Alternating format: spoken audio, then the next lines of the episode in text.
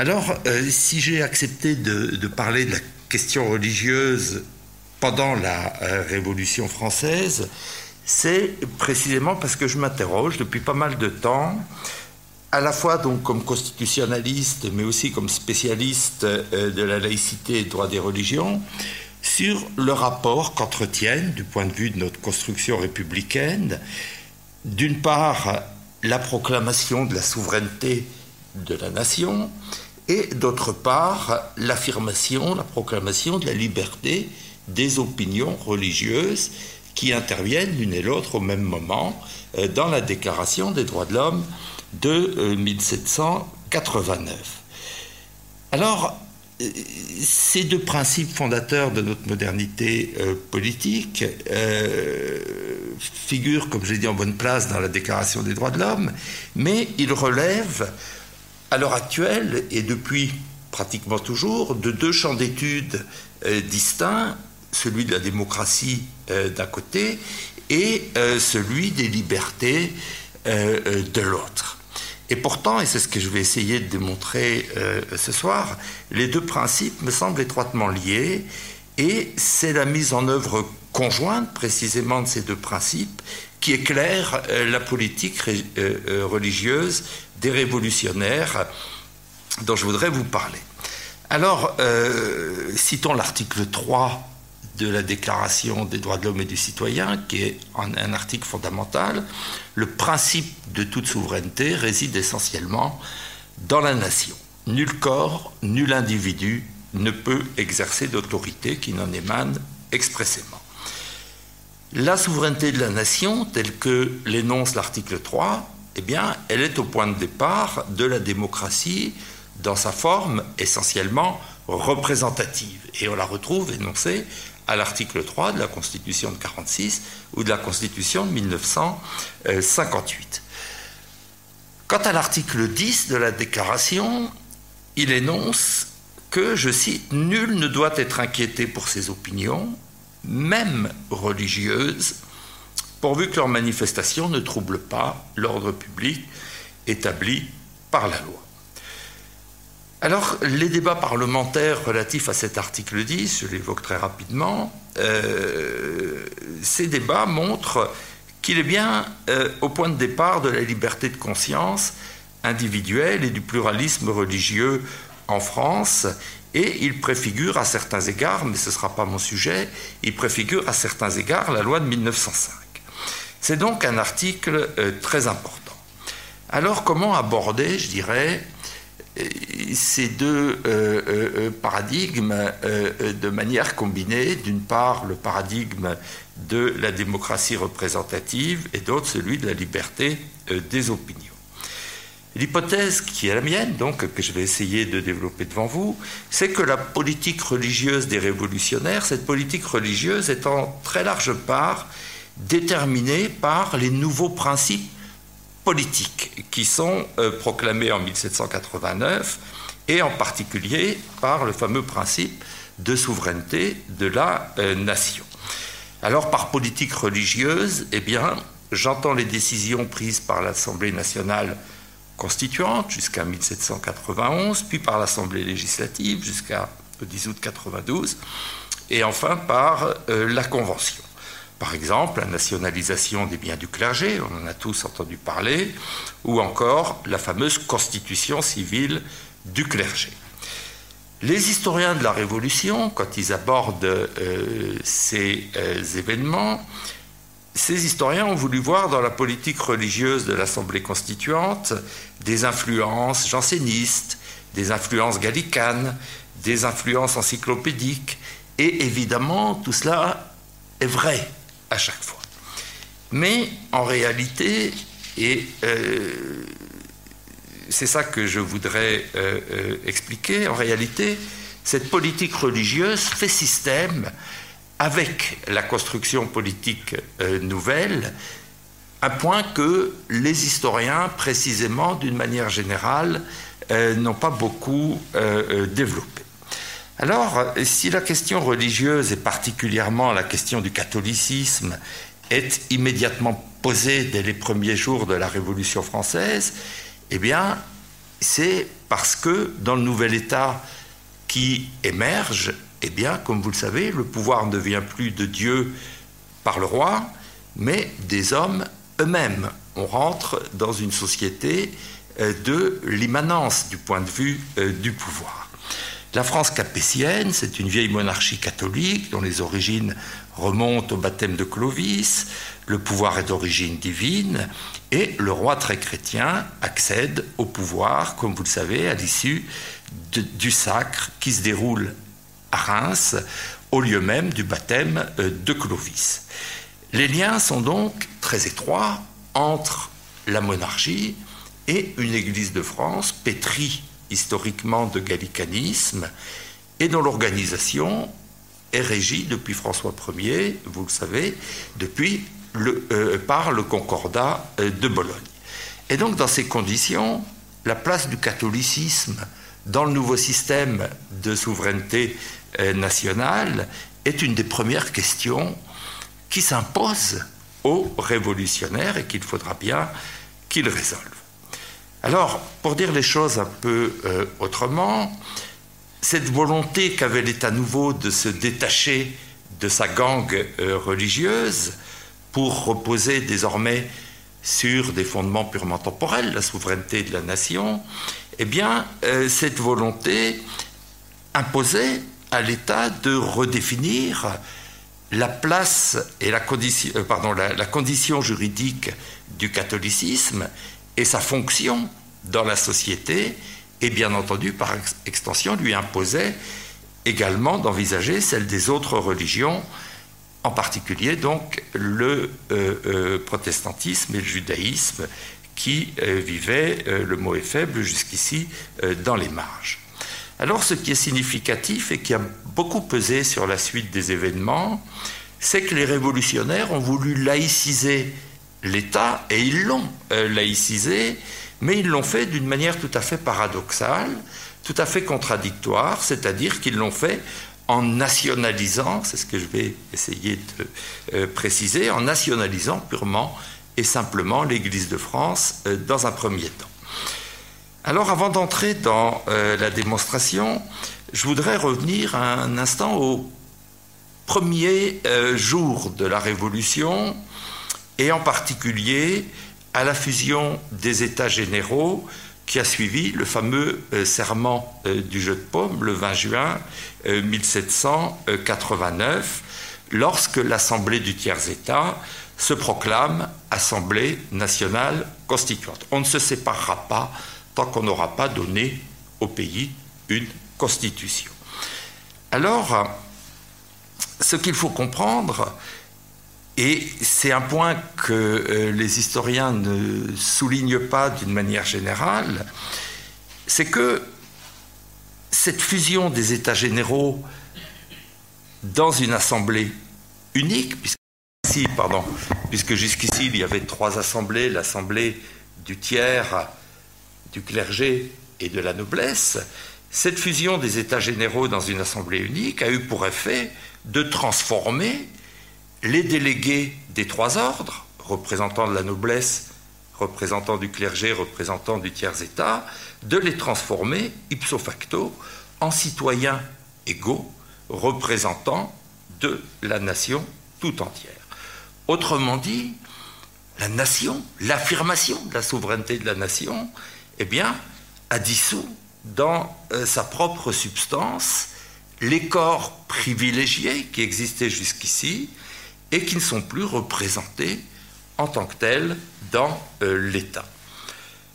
L'Église de France cesse ipso facto d'exister en tant que euh, corps politique bénéficiant d'une représentation différenciée dans euh, l'État, et donc bénéficiant euh, d'une assemblée spécifique pour représenter ses intérêts lorsque le roi estime utile de les consulter en convoquant les États euh, généraux. Mais comme on le sait, le projet des révolutionnaires, c'est de supprimer tous les corps intermédiaires qui s'interposent entre les individus et la volonté générale de la nation. Je vous rappelle l'article 3 que j'ai évoqué tout à l'heure. Nul corps, nul individu ne peut exercer d'autorité qui n'émane expressément de la nation. Nul corps ne peut exercer d'autorité sauf la nation tout entière. Or, l'Église, eh bien, ça n'est jamais qu'un de ces nombreux corps, et sans doute à l'époque le plus puissant, capable à lui seul de fragmenter l'unité nationale et donc de porter atteinte à l'indivisibilité de la souveraineté.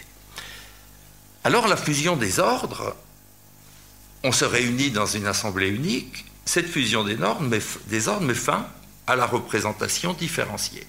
On est désormais représentant de la nation tout entière et plus représentant du clergé, de la noblesse ou du tiers-État. Mais cette fusion ne rend pas pour autant la représentation homogène dans sa composition sociologique. Il faut comprendre, euh, par rapport à la question à laquelle on s'intéresse ici, que les membres du clergé forment eh bien, pratiquement le quart de l'Assemblée constituante, à peu près 300 sur 1200, euh, alors même que le clergé, comme le dit Seyès dans euh, son opuscule sur le tiers-État, c'est 80 000 personnes.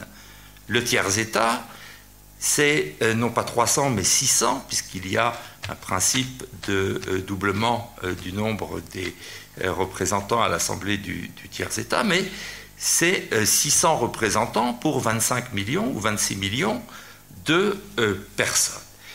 Et donc, il va de soi que une telle réalité sociologique, c'est-à-dire le fait que la nation soit représentée au quart par des gens qui, initialement, ont été désignés au sein de l'Église et pour représenter euh, l'Église, euh, cette réalité sociologique n'a pas pu rester sans conséquence sur la politique religieuse de l'Assemblée constituante. Et le fait que la nation, comme je viens de le dire, se trouve représentée pour un quart par des hommes d'Église, eh bien, a sans doute poussé les révolutionnaires à intégrer la religion catholique dans le projet national lui-même et à nationaliser euh, purement et simplement euh, l'Église. On est d'autant plus enclin à le penser que parmi les représentants du clergé, la plupart, c'est-à-dire à peu près 250, eh bien, sont issus du bas clergé et ce sont des hommes, je reprends une formule de Michelet, qui se sentent peuple.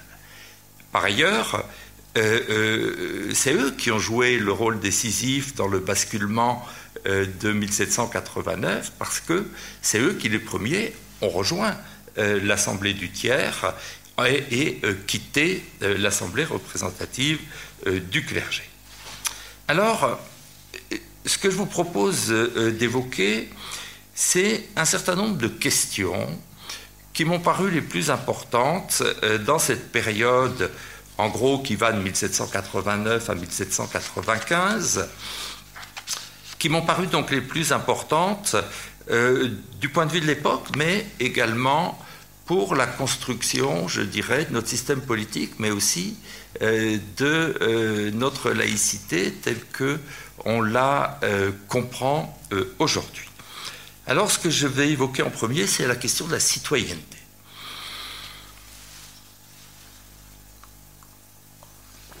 Dès le début de la Révolution, on va organiser la citoyenneté indépendamment de toute considération religieuse.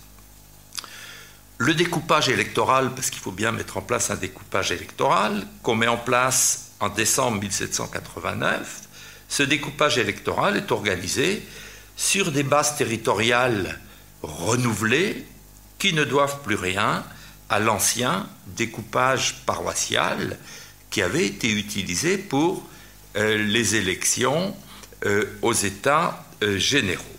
Le décret du 22 décembre 1789 nous dit la chose suivante, tous les citoyens qui auront le droit de voter se réuniront non en assemblée de paroisse ou de communauté, pas de paroisse, pas de communauté, mais en assemblée primaire par canton. On a là l'invention du canton comme circonscription électorale, comme vous le savez. Le canton est immortel, aujourd'hui encore. Ça sert à rien, il n'y a pas de représentation dans le canton, mais ça reste, je dirais, une base euh, importante pour les élections euh, départementales. Quant à la qualité nouvelle de citoyen, par laquelle d'ailleurs on va désigner les individus, on va s'appeler entre soi citoyen, cette qualité nouvelle de citoyen, évidemment, elle ne prend pas en compte la religion, et notamment le fait d'appartenir à la religion catholique, qui jusqu'ici était la religion du royaume euh, de France. La constitution du 3 septembre 1791, donc la première constitution française, définit la citoyenneté selon les critères qui sont aujourd'hui des critères classiques, ça a évidemment un peu évolué, mais les critères classiques du droit du sol et du droit du sang avec une combinaison euh, des deux. Je vais très vite. Et donc c'est ce qui va permettre aux protestants et aux juifs d'accéder pleinement à la condition commune de citoyens et de sortir de la marginalité dans laquelle jusqu'ici donc l'ancien régime les avait maintenus. On cite souvent le fameux euh, décret d'émancipation des juifs du 27 septembre 1791, un décret qui est important puisqu'il supprime euh, les restrictions particulières existant à l'encontre de telle ou telle euh, communauté sur le territoire national. Mais euh, ce qu'il faut bien voir, c'est que ce décret ne fait que renvoyer, pour l'essentiel, aux dispositions constitutionnelles relatives à la citoyenneté. C'est-à-dire que pour les juifs, c'est les mêmes règles d'acquisition ou de perte de la nationalité qui vont s'appliquer. Alors, euh, cette construction purement laïque de la citoyenneté produit également des conséquences au niveau religieux. En effet, dans la mesure où les citoyens, les individus, se définissent juridiquement comme citoyens, eh bien, la religion cesse d'être un marqueur euh, d'identité ou d'appartenance communautaire, comme on dit aujourd'hui. C'est plus une question donc d'identité ou d'appartenance, mais ça devient une affaire de conviction personnelle, de foi. La liberté religieuse individuelle, celle de croire, de ne pas croire, de croire autrement, eh bien, cette liberté religieuse individuelle est, de ce point de vue, la condition de possibilité de la citoyenneté euh, nouvelle. En effet, l'appartenance à la nation se veut exclusive de toute autre forme d'appartenance communautaire. On est et on n'est que citoyen. Et en fait, la citoyenneté pour dire les choses autrement, la citoyenneté va investir en quelque sorte l'espace qui est libéré par la dissolution du lien religieux communautaire, un lien qui ne subsiste plus, le cas échéant, que comme l'expression d'un choix individuel. Autrement dit, eh bien, cette fameuse affirmation de l'article 10 de la Déclaration, sans laquelle nul ne doit être inquiété pour ses opinions, même religieuses, cette affirmation ne vaut pas simplement, même si c'est comme ça qu'on la comprend aujourd'hui, ne vaut pas simplement comme la consécration du droit à la liberté de religion, elle vient proclamer en même temps à l'époque, et c'est une affirmation très importante, elle vient proclamer que désormais la religion n'est plus qu'une simple question d'opinion et donc de libre choix. Et c'est sur ce principe d'émancipation individuelle à l'égard de la religion que la citoyenneté s'est édifiée en France au départ, et c'est ce qui donne, me semble-t-il, à la laïcité sa dimension politique ou euh, citoyenne. Alors cette construction, bien entendu, ne fait pas obstacle, je viens de le dire, au lien religieux individuel. Chacun a le droit de croire et de pratiquer euh, euh, sa foi. Mais à cela, il y a une condition, c'est que ce lien n'entre pas en contradiction avec les exigences liées à la qualité de citoyen libre qui ne se détermine que par lui-même. Chacun garde le droit de croire au Dieu qu'il veut. En revanche, eh bien, ce lien religieux devient problématique, notamment pour les membres des congrégations euh, religieuses qui ont fait vœu d'obéissance et de soumission à leur ordre, alors que dans le nouveau système de souveraineté nationale, eh bien, chacun ne doit obéissance qu'à la volonté générale exprimée dans la loi commune. Il y a donc un problème réel avec les vœux religieux perpétuels. Évidemment, c'est une question qui n'est pas nouvelle, et vous savez que le XVIIIe siècle avait porté ses critiques euh, contre les couvents, accusés d'emprisonner euh, les jeunes hommes et les jeunes femmes, surtout euh, malgré eux. On pense à la religieuse de Diderot. Et donc, une des premières grandes décisions de l'Assemblée nationale constituante en matière religieuse, ça va être de supprimer, et une interdiction qui existe aujourd'hui encore, de supprimer les vœux religieux solennels. Pour les hommes de 1789, la prohibition des vœux religieux, c'est une question de droit civique et de primauté de la loi euh, commune. En ce qui concerne cette fois le clergé euh, euh, séculier, eh bien, on lui demande de prêter, je cite la constitution civile du clergé, le serment solennel d'être fidèle à la nation, à la loi et au roi, et de maintenir de tout son pouvoir la Constitution. Comme vous le savez, cette question euh, du serment des membres du clergé, c'est une question euh, qui est centrale euh, jusqu'au Concordat de 1802, aux articles organiques, et d'ailleurs, tout le système napoléonien maintient l'exigence d'ailleurs du serment. Alors, quelle que soit la formule de ce serment, qui va beaucoup évoluer euh, pendant la Révolution, le principe, là encore, est toujours le même. Il s'agit d'affirmer la primauté du lien civique sur le lien religieux et de s'assurer de la loyauté des hommes d'Église au pouvoir et aux institutions. Voilà donc pour le premier point qui est celui de la citoyenneté. Le deuxième point que je voudrais évoquer, euh, c'est euh, la question de la nationalisation des biens du clergé et la rémunération, parce que les deux questions sont liées, la rémunération des ministres du culte.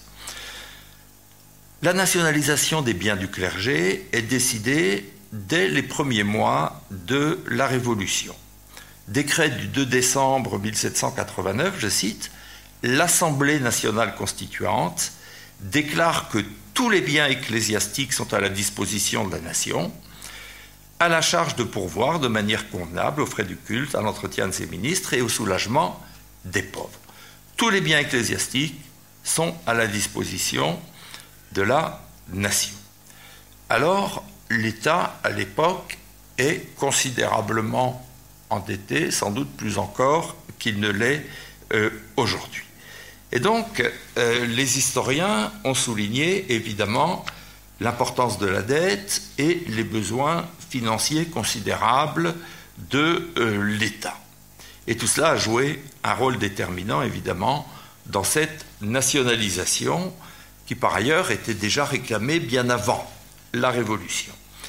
Mais je dirais cette logique budgétaire ou comptable ou financière, comme vous voudrez, cette logique ne permet pas d'expliquer comment l'Assemblée constituante a pu décider que du jour au lendemain, les biens religieux quittaient une poche, si vous voulez, le patrimoine de l'Église, pour rentrer dans une autre poche, le patrimoine national, sans porter atteinte, le moins du monde, au sacro-saint principe de la propriété. Or, la Déclaration des droits de l'homme de 1789 nous dit que la propriété, article 2, est un droit naturel et imprescriptible de l'homme. C'est vraiment le plus fort, avec trois autres, des droits de l'homme. Et l'article 17 nous dit que c'est un droit inviolable et sacré. Dont nul ne peut être privé qu'en cas de nécessité publique légalement constatée, sous la condition d'une juste et préalable indemnité. Alors comment s'est opéré, si vous voulez, ce tour euh, de passe-passe? Alors, si la nationalisation des biens du clergé n'est pas une confiscation, je dis bien aux yeux de ceux qui la décident, dans l'Église on pense un peu autrement, évidemment, c'est parce que, à leurs yeux, eh bien, l'Église de France ne se distingue pas, ne se distingue plus euh, de la nation, mais qu'elle est au contraire fondue euh, dans la communauté nationale dont elle est une composante indifférenciée. Le patrimoine religieux n'est pas nationalisé au sens euh, des nationalisations de 1982, au sens d'un transfert de propriété de l'Église à l'État, il est nationalisé au sens où désormais l'Église n'est rien d'autre que la nation considérée, comment dire, dans sa composante euh, spirituelle. Les biens du clergé, pour dire les choses autrement, les biens du clergé, c'est un immense patrimoine, mais un immense patrimoine accumulé au fil des siècles et qui doit son existence à l'effort, à la générosité d'innombrables générations euh, de Français dont les descendants eh bien, sont aujourd'hui la nation souveraine. Et donc c'est tout à fait naturellement et sans spoliation que ces biens sont déclarés comme appartenant au patrimoine euh, commun.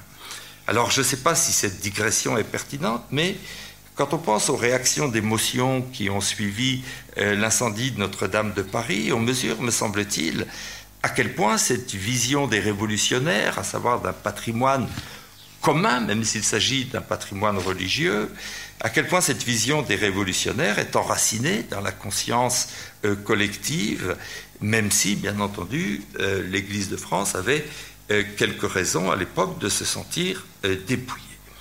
Quoi qu'il en soit, eh bien, c'est aux hommes de 1789 que l'on doit ce régime de séparation des églises et de l'État, si paradoxal, paradoxal parce que dans ce régime, les collectivités publiques, notamment les communes, sont propriétaires des églises d'Ancien Régime, c'est-à-dire de la grande majorité des églises, qu'elles entretiennent et qu'elles laissent gratuitement à la disposition euh, de l'Église catholique et des fidèles pour la pratique de leur religion.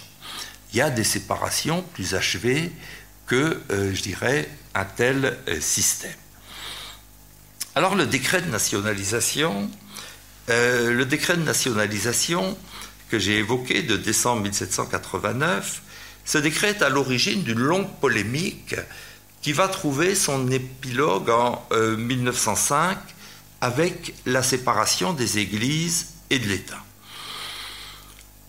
En effet, si les biens ecclésiastiques sont à la disposition de la nation, le décret nous dit que c'est à la charge de pourvoir d'une manière convenable aux frais du culte, à l'entretien de ses ministres et au soulagement des pauvres.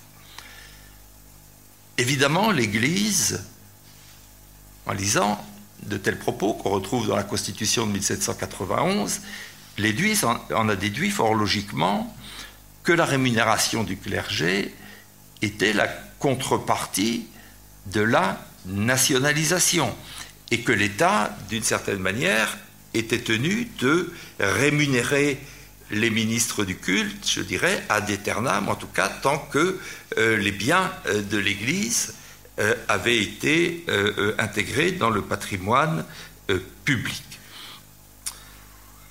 En réalité, eh bien, cette lecture, euh, qu'on appelle, on peut appeler synalagmatique en droit, c'est-à-dire transfert de propriété contre engagement de rémunération euh, du clergé, eh bien, cette lecture ne rend pas compte, me semble-t-il, euh, de la logique du projet révolutionnaire. En effet, si les ecclésiastiques sont rémunérés par l'État, c'est pas en compensation d'une confiscation, parce que ça n'est pas perçu comme ça, mais c'est parce que, étant élus par la nation, comme on va le voir, pour exercer leur sacerdoce euh, religieux, eh bien, les ecclésiastiques sont en réalité des fonctionnaires, d'authentiques fonctionnaires préposés à l'administration euh, du culte. Seyès, dans euh, son petit opuscule sur le tiers-État, nous dit la chose suivante. Il dit les fonctions publiques peuvent dans l'état actuel se ranger sous quatre dénominations connues, l'épée, la robe, l'Église et l'administration. Et donc c'est cette interprétation que l'on va retenir en 1905 au moment des discussions qui sont sévères autour de cette question parce qu'il euh, s'agit de mettre fin à la rémunération euh, du clergé et l'Église proteste en disant maintenant c'est une injustice qui nous est faite, cette rémunération nous est due en contrepartie eh bien, de la nationalisation de nos biens. Alors, évidemment, ce n'est pas la lecture qui sera retenue. La lecture qui sera retenue, c'est celle selon laquelle la rémunération est liée à la mise en place effectivement d'un service public du culte et que le fait de mettre fin au service public met fin à la rémunération. Donc on refuse absolument de relier la question de la nationalisation à celle de la rémunération euh, des ministres euh, du culte. Le troisième point que je voudrais évoquer concerne le statut constitutionnel de l'Église catholique et en particulier la constitution civile euh, du clergé. La suppression des ordres privilégiés, la noblesse, l'Église laisse en suspens une question fondamentale qui est celle du nouveau statut juridique de l'Église catholique et ses rapports avec l'État.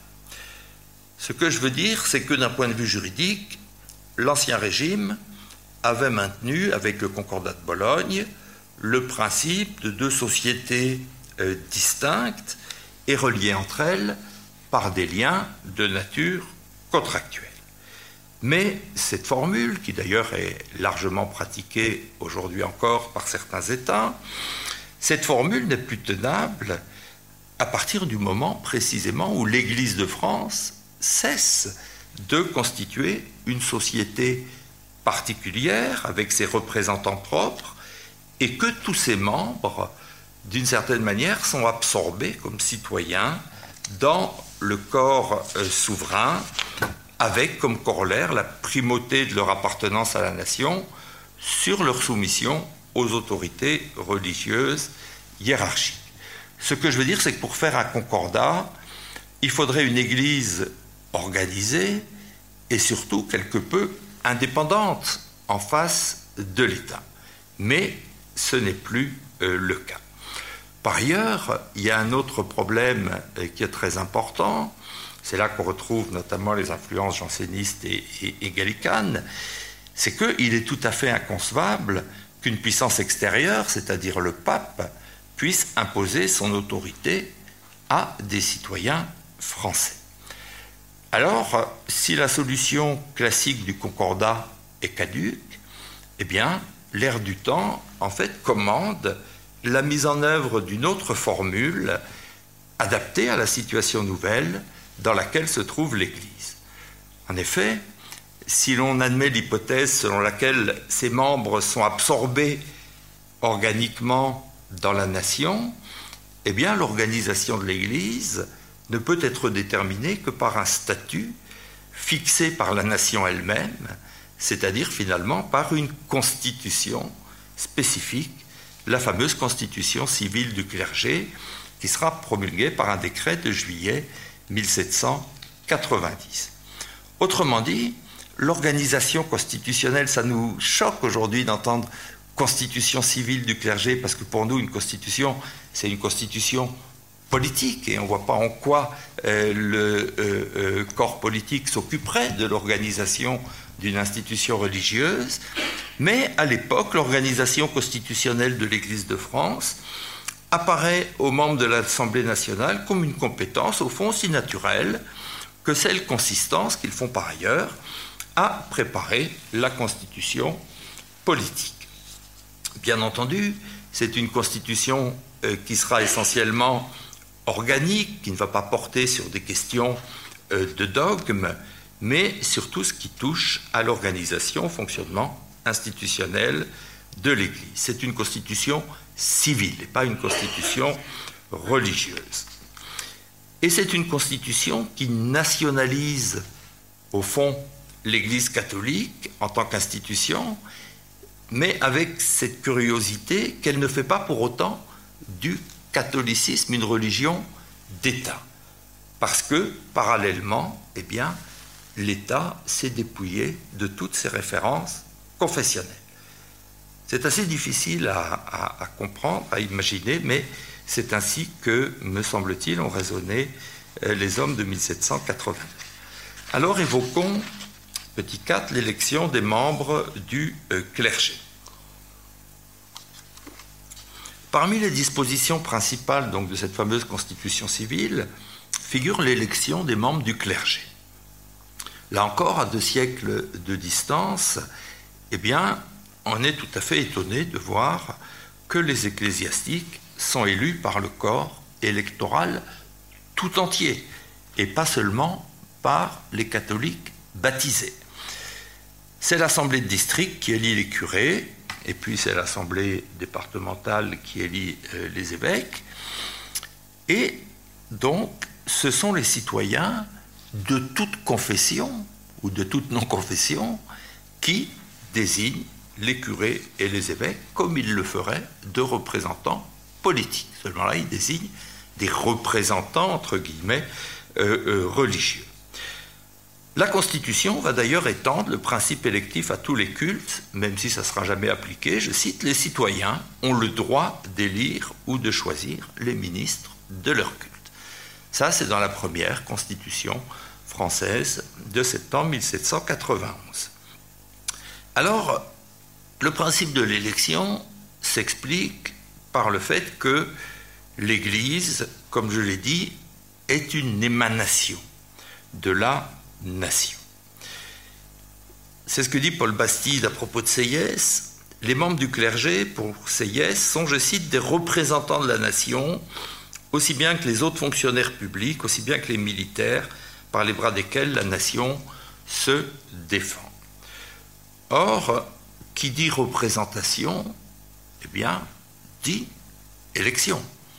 Mis à part le roi qui est désigné par la Constitution représentant de la nation, pour représenter, il faut désigner, il faut élire. Seulement, la logique représentative, eh bien, commandait que l'élection soit le fait de la communauté nationale tout entière. Pourquoi? Parce que si on avait fait assurer euh, l'élection des curés et des évêques uniquement par les catholiques, cela aurait reconduit à réorganiser ou conduit à réorganiser, à reconstituer une société particulière dans l'État. Et ça, c'était en contradiction avec le projet révolutionnaire lui-même. Pas de corps en dehors donc de la nation représentant la communauté des citoyens. Autrement dit, il fallait bien donc, d'un point de vue, je dirais, de cohérence systémique, il fallait que les ministres des différents cultes, en particulier les curés et les évêques, soient élus par la communauté des citoyens. Seulement, un tel postulat eh est en contradiction directe avec le principe de la liberté de religion qui est proclamé à l'article 10. Alors, pour préserver une certaine cohérence, eh la constitution civile du clergé, je dirais, biaise un peu, c'est-à-dire qu'elle va organiser l'élection des prêtres et des évêques dans un cadre religieux qui exclut de facto, mais pas juridiquement, de facto, cette part du corps électoral qui n'est pas euh, catholique. C'est ce que dit l'article 30. L'élection des curés aura lieu le dimanche dans la principale église du chef-lieu de district à l'issue de la messe paroissiale à laquelle tous les électeurs, y compris les non-catholiques, seront tenus d'assister. Évidemment, ça montre bien que euh, tous les électeurs sont invités, mais que, en réalité, eh le corps électoral idoine, ça reste celui des catholiques. Donc on le comprend, ce système n'aurait pu fonctionner, au fond, que dans une nation intégralement catholique et qui, de surcroît, aurait été euh, disposée à faire de la religion, au fond, le ciment euh, de son unité. Il aurait fallu que, à la manière de Grégoire, tout le clergé de France devienne euh, constitutionnel en signe d'adhésion au principe de la Révolution. Mais évidemment, ce but était hors d'atteinte et il en est résulté, il ne pouvait d'ailleurs en résulter, qu'une fracture profonde, irrémédiable, entre clergé assermenté et clergé réfractaire, c'est-à-dire au cœur même de la communauté nationale.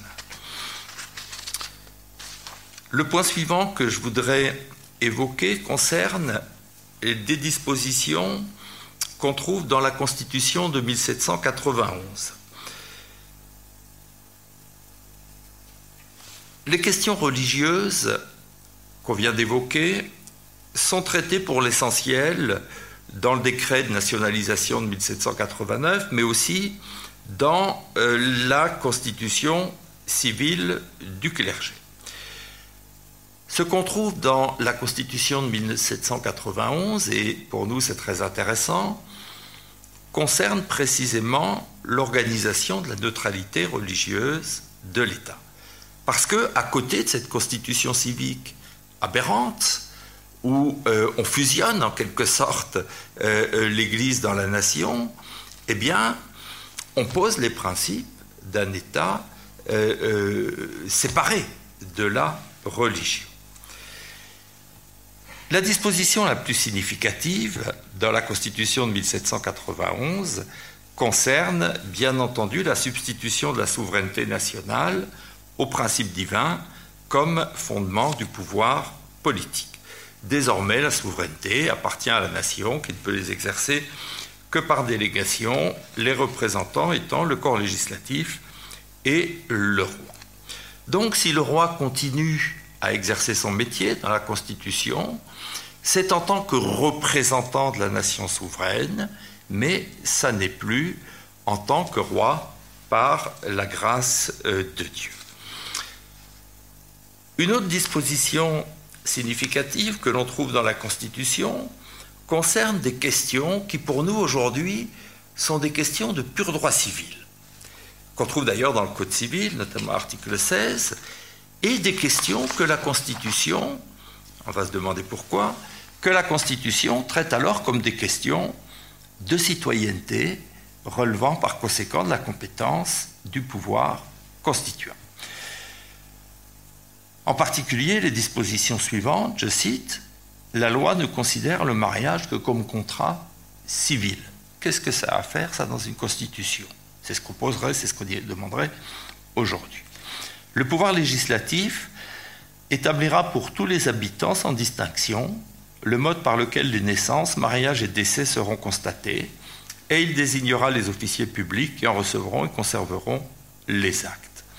Du point de vue de la citoyenneté nouvelle, ce qu'on appelle aujourd'hui l'état des personnes, c'est-à-dire l'ensemble des règles qui fixent la personnalité juridique des individus, tout cela est pour les hommes de 1789 une question de droit constitutionnel, de citoyenneté, parce que c'est précisément l'état des personnes qui détermine la qualité de citoyen, la naissance, le sexe, la majorité civique, le décès, et puis aussi, c'est lui, euh, l'état euh, euh, des personnes qui, je dirais, permet ou, qui concerne le renouvellement de la communauté nationale dans le temps, à travers le mariage et la filiation.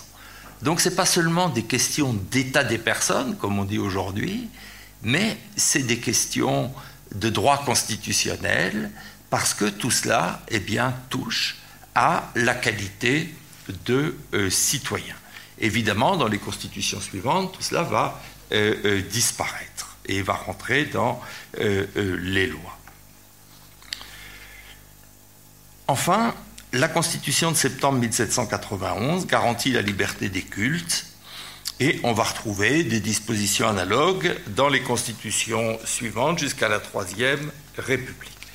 Autrement dit, et c'est pourquoi j'ai voulu évoquer la Constitution de 1791, l'œuvre de l'Assemblée nationale constituante ne se résume pas à l'expérience malheureuse de euh, la constitution civile du clergé, même si ça a été un moment très intense et puis un moment malheureux.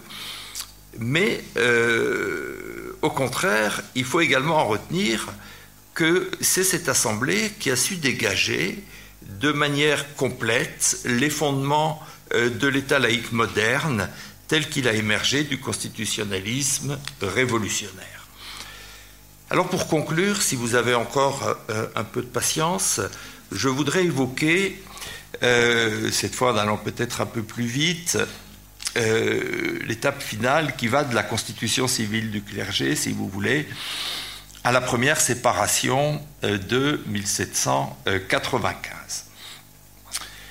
D'un point de vue religieux, la Constitution qui est élue en septembre 1792, après la suspension du roi, donc au 10 août 1792, cette convention, comme vous le savez, s'inscrit en rupture complète avec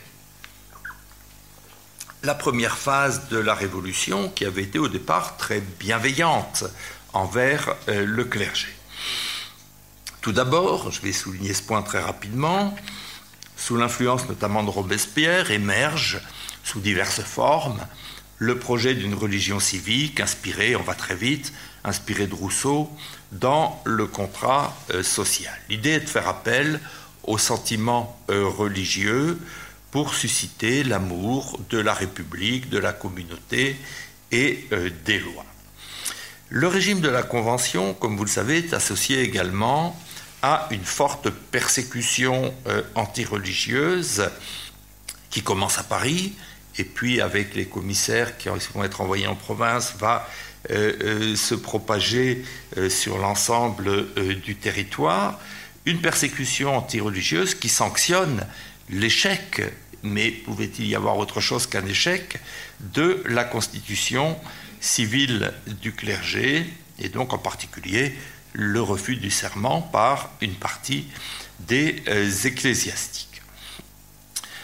Les premiers massacres d'ecclésiastiques ont lieu dès septembre 1792 à Paris et ils vont se poursuivre au-delà euh, du 9 euh, Thermidor.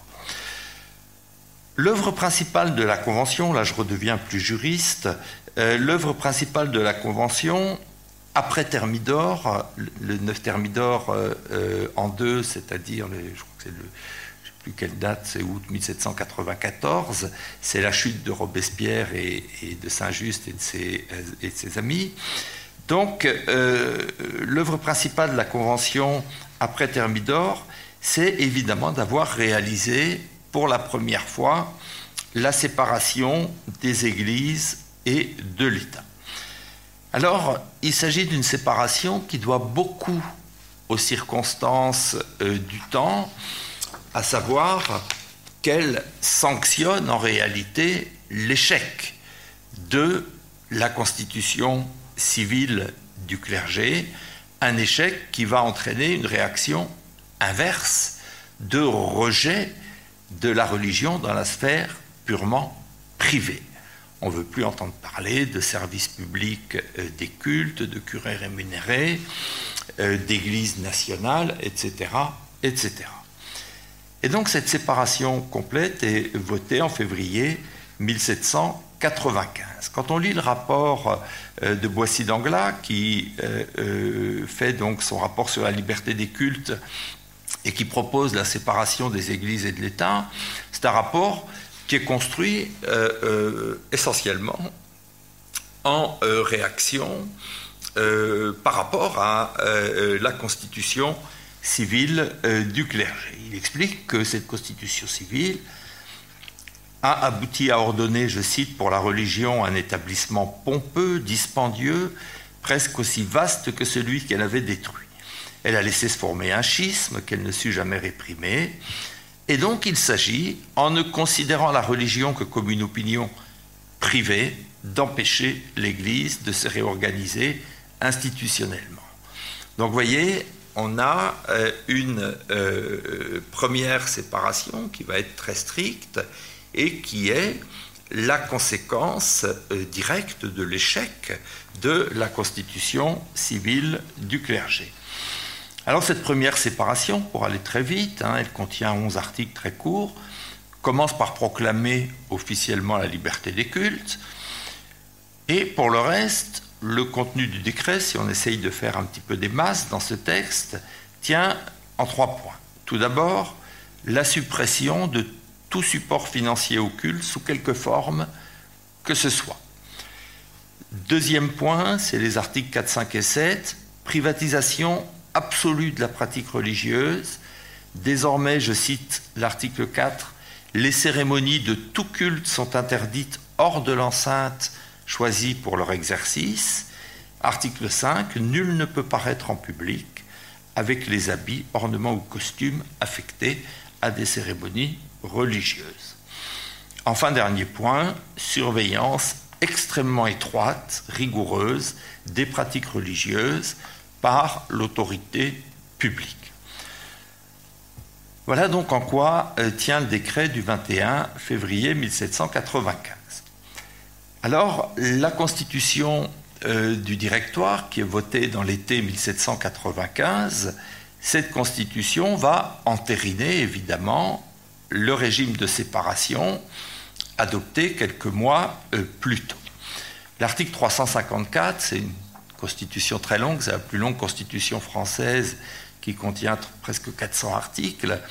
L'article 354 de la nouvelle constitution nous dit la chose suivante, nul ne peut être empêché d'exercer en se conformant aux lois le culte qu'il a choisi, nul ne peut être forcé de contribuer aux dépenses d'un culte, la République n'en salarie aucun.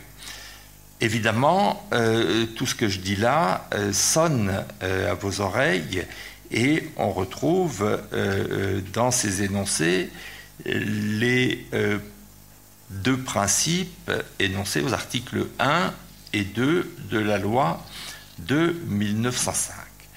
Seulement, ce qu'il faut voir, c'est que le contexte, même si en 1905 euh, il était très conflictuel, ce contexte est beaucoup moins troublé en 1905 qu'en 1795, et notamment euh, euh, on risque un certain nombre de, je dirais, euh, d'adversité, d'opposition, mais on ne risque plus sa tête euh, à euh, défendre une cause. Donc le contexte est différent. Et surtout, la loi nouvelle qui, en 1905, organise les pratiques religieuses s'inscrit dans une logique qui est résolument libérale, ce qui n'est pas celle, ce n'est pas le cas de celle de 1795.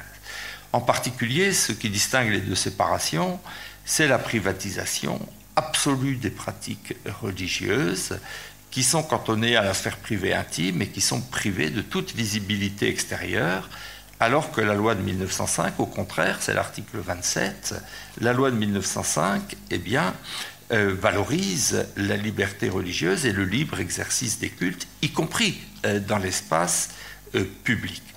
Alors évidemment, en 1905, la gauche radicale aura beau jeu d'en appeler au précédent des glorieux ancêtres et de dire pour faire la séparation, il faut faire comme on a fait en 1795. De fait, les républicains du XXe siècle ont choisi une séparation libérale et c'est cette séparation qui va permettre à notre système de laïcité de perdurer jusqu'à aujourd'hui, non sans garder euh, quelques traces euh, des euh, tâtonnements de la période révolutionnaire. Voilà, je vous remercie.